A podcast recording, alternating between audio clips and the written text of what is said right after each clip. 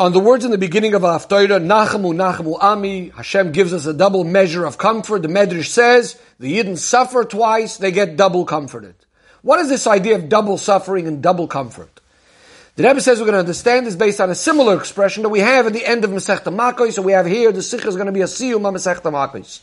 There the Gemara tells a story about Rabbi Gamliel, Rabbi Lazar ben Azariah, Rabbi Yeshua, Rabbi Akiva that are going on their way. They're traveling to Rome. As they're a distance 120 mil from Rome, they can already hear the excitement, the commotion from the people in Rome. The other Tanoim start crying, Rabbi Akiva is laughing. They say to him, why are you laughing? He says to them, why are you crying? So they say, here you have these goyim bowing down to Avodah Zorah. They're sitting so securely, serenely, happy, and us, our Beis Hamikdash is destroyed, shouldn't we cry? So he says to them, that's why I'm laughing if the, this is what the people that go against Hashem's will get, how much more so the Yidden that are doing Hashem's will? What's their reward going to be like? The Gemara says there was another story. They were one time going up to Yerushalayim, the same set of Tanoim. When they came to the Har Hatzoifim, they tore their clothes. When they come to the Har Habayis, they see a fox coming out of the place of the Kodesh HaKadoshim, they start crying. Rabbi Akiva is laughing. They say to him, why are you laughing? He says to them, why are you crying?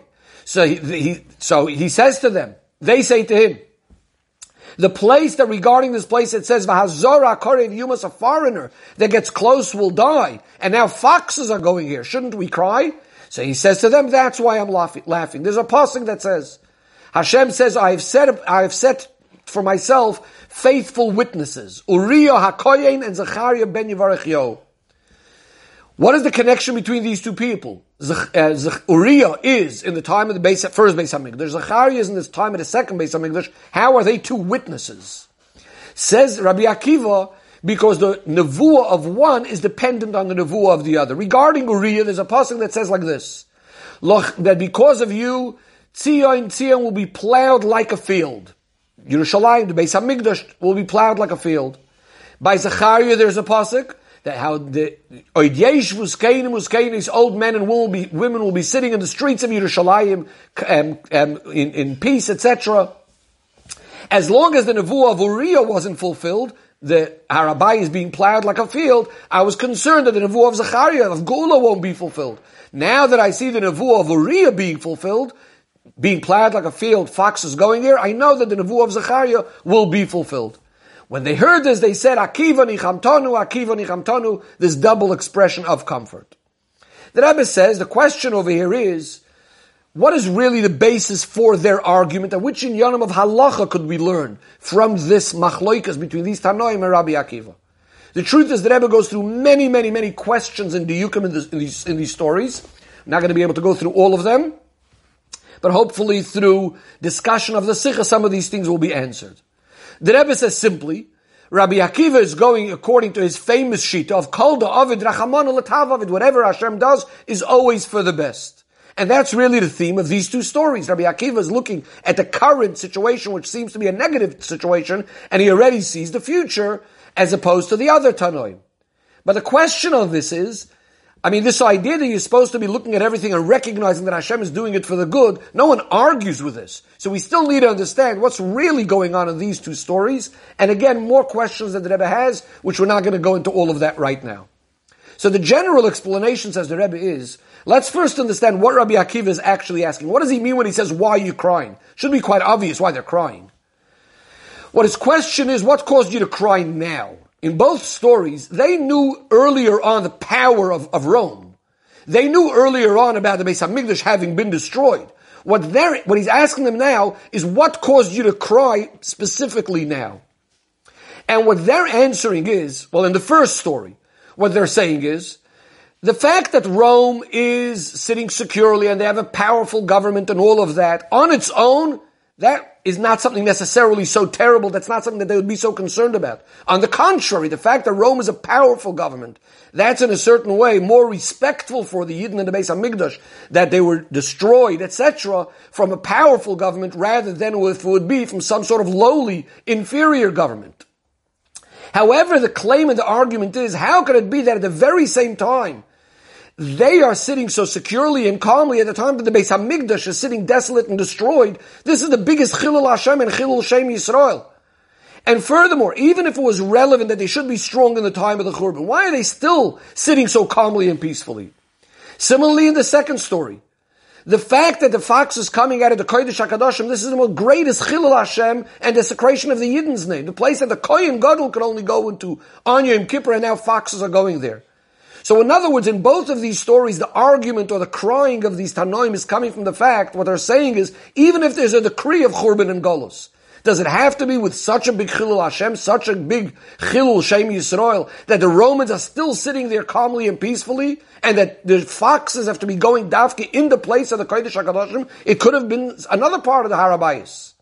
Says Rabbi Akiva, that yes, it's true that the fact that Rome is sitting peacefully is the biggest Chilul Hashem. But, from this we could see if the Oivrei Ritzoyna, those that transgress Hashem's will, are getting such amazing things, from this we can understand the great reward the Yidden are going to get. In other words, he's seeing in the negative, he's seeing the good that results out of this. So too in the second story.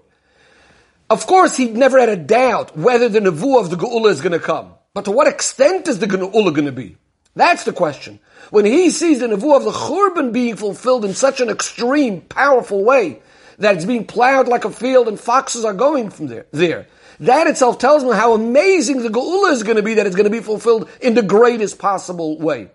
And the Rebbe says, we could see this in the Pasuk itself that he quotes. He says, Tzion is, is plowed like a field. What happens as a result of the plowing? Plowing is not to destroy the field. The more you plow, the better the fruits are going to be.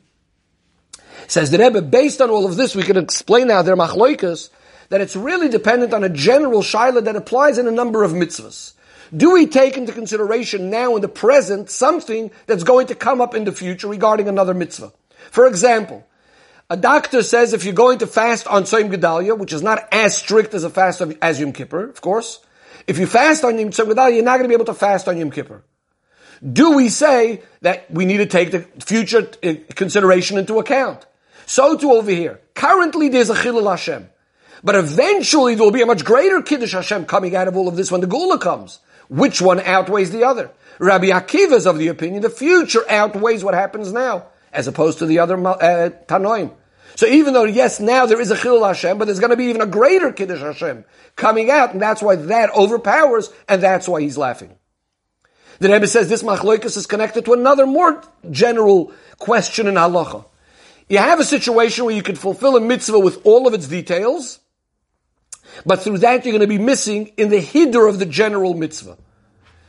The flip side of that is, the other side is, you're going to be kind the mitzvah b'hidur, but you're going to be lacking a certain detail of the mitzvah, although not a detail that's absolutely crucial. Which one outweighs the other? Doing the mitzvah with all of its details, or a hidur in the general mitzvah. Example. You have a bris. If you're going to do it in the morning, early morning, zrizin makdim mitzvahs, it's a very important part of the, of the mitzvah, but you're going to be lacking the hidur of beroivam hadras melech. If you're going to do it later, you're going to lose out on the zrizin makdim mitzvah, but wow, what hidur are you going to have? Such a big crowd. Which one outweighs the other? Again, the machloikas of Rabbi Akiva and his friends. That is, of course, everyone understands that there's going to be the reward in the future. And by the Geula, when the Geula comes, the Kiddush Hashem and the Kiddush Hashem Yisrael is going to be in the greatest way possible. But the question is, right now, what's happening both at the Romans being successful and the Kodesh HaKadoshim being destroyed in this way. This is a Chilul Hashem. That means in the actual thing of Kiddush Hashem, there's something lacking. When you say in the future there's going to be a greater Geula, etc., and reward, that's like a Hidur, an extra beautiful Kiddush Hashem that will be in the future. So again, the other Tanoim are the opinion, since right now there's something lacking in the Kiddush Hashem, we don't take into consideration that later it'll be a nice, more beautiful Kiddush Hashem. That's why they're crying. Rabbi Akiva, on the other hand, says no. The hidur and the general mitzvah, in this case, the great, beautiful Kiddush Hashem that will be later, overpowers that which is lacking in the Kiddush Hashem right now. And that's why he's laughing. The Rebbe says this is all in a general way, but more specifically, the second story adds something compared to the first story, and in all of these different areas that we just discussed. Again, the three areas are, number one, Rabbi Akiva's opinion of Kol David Rahmana, everything happens is for the good. Number two, that we consider now in the present what's going to happen in the future. And number three, that the hidur in the general mitzvah outweighs the detail in the mitzvah. And we see in all of these things the advantage of the second story. So called David Rachamon Latavav, it means right now there's something bad happening, but something good will eventually come out of it. Like in the story of Rabbi Akiva himself in this, as the Gemara tells, he loses his donkey, his rooster, his candle, but as a result of this, something good came out, he was saved. That means right now there's a harm, there's a loss, but Hatzalas Nefashis is coming out of it.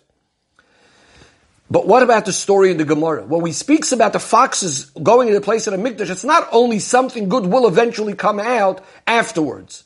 He's seeing in the bad itself the beginning of the good. He's seeing, as we said, you plow the field, that itself is the beginning of the growth.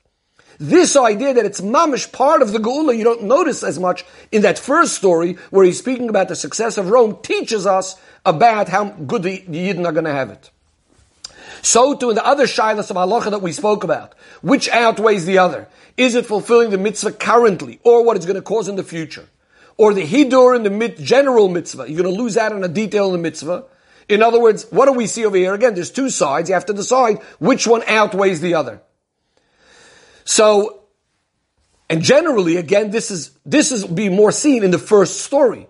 You have the situation of how the Romans are living right now, um, versus the Yidden are going to benefit so much in the future. So we need to see what outweighs what. Do we focus on the present or the future? But in the second story, it's not only a question which one outweighs the other. Rabbi Akiva only sees in the second story, in the plowing itself, in the foxes going there, he only sees the Kiddush Hashem that's starting currently, right now, already with this plow-like activity.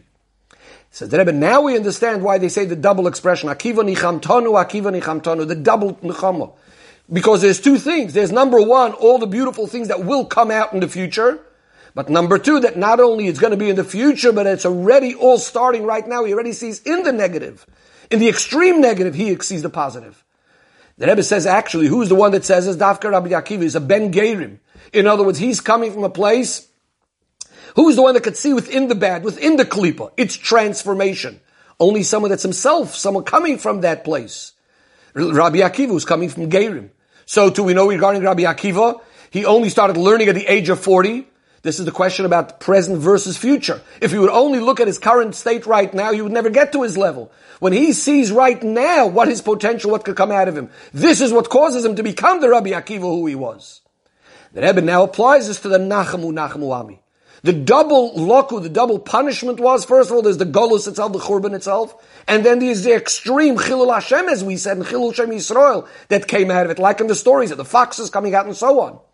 But the double comfort is that in addition to the comfort that will be revealed, all the good that came as after and as a result of the golus, all the giluyim of the Geula Hasidah, will also be understood and revealed. The specific advantage that came dafka as a result of the powerful and the strong extreme aspect of the Gula. That not only was worth it to come to the Geula, but that you notice the good inside of itself of that extreme Golus. And of course, through Ma'aseinu V'avodaseinu, the Rebbe concludes, through our actions right now, we'll be to that comfort from Hashem himself in the coming of Mashiach Tzidkenu now.